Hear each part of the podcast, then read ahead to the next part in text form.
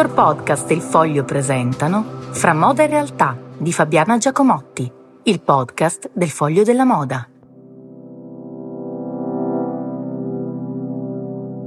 Buongiorno, questo gazzettino della moda quotidiana che è Fra moda e realtà oggi dovrebbe registrare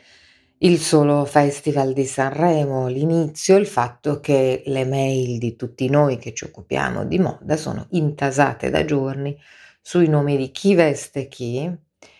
persino chi calza chi, che non sempre è facile da vedere, ma diventa un'occasione eh, per le maison, per le aziende di calzature, di farsi vedere. È l'unico esempio, l'unico di programma televisivo in Italia che attiri davvero la moda. La moda si fa avanti autonomamente, se poi come nel caso appunto di Chiara Ferragni,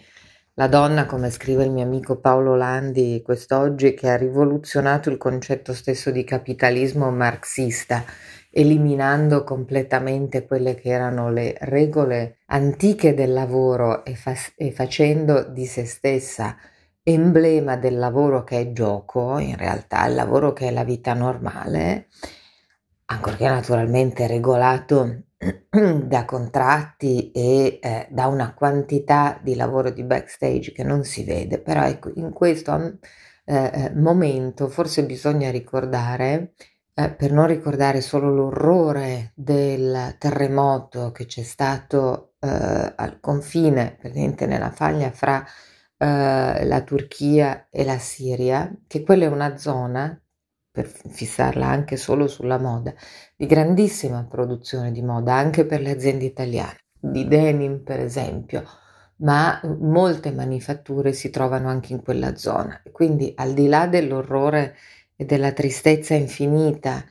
per eh, queste eh, migliaia, non sono ancora calcolate, l'ultimo conto è di oltre 3.000 morti e più di 10.000 feriti, oltre a questo ci sarà anche un ritorno in negativo sulla produzione anche per l'Europa e sarà eh, estremamente significativa. Quindi ci sarà un'ulteriore revisione di quelle che sono le prospettive di produzione di vendite, un ulteriore riassestamento eh, non solo tellurico ma anche proprio produttivo per quello che riguarda il, il sistema mm, produttivo della moda che già eh, si era sempre più spostato di nuovo, soprattutto dopo la pandemia, verso l'Europa. A questo punto si era fissato per questioni di costi, soprattutto nell'est Europa, in buona parte in Turchia, dove è sempre stato peraltro, però in, in maniera significativa. Questo naturalmente cambia di nuovo gli assetti. Quindi certamente stasera si vede tutto il Festival di Sanremo, domani mattina io arrivo un pochino più tardi con, eh, la, eh, con questo podcast perché eh, sarò appunto a una mattina a raccontare, che mi hanno chiesto di raccontare che cosa avrò visto del Festival di Sanremo e cosa avrò pensato. Um, e spero di riuscire a parlare anche di questo argomento che mi sta naturalmente molto a cuore perché questo è legato anche all'economia di un paese ed è